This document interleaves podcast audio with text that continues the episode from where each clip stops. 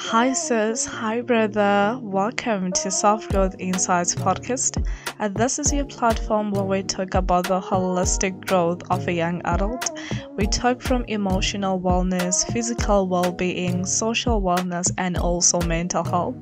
And if you are a young adult on an intentional self growth or personal development journey, you have come to the right places.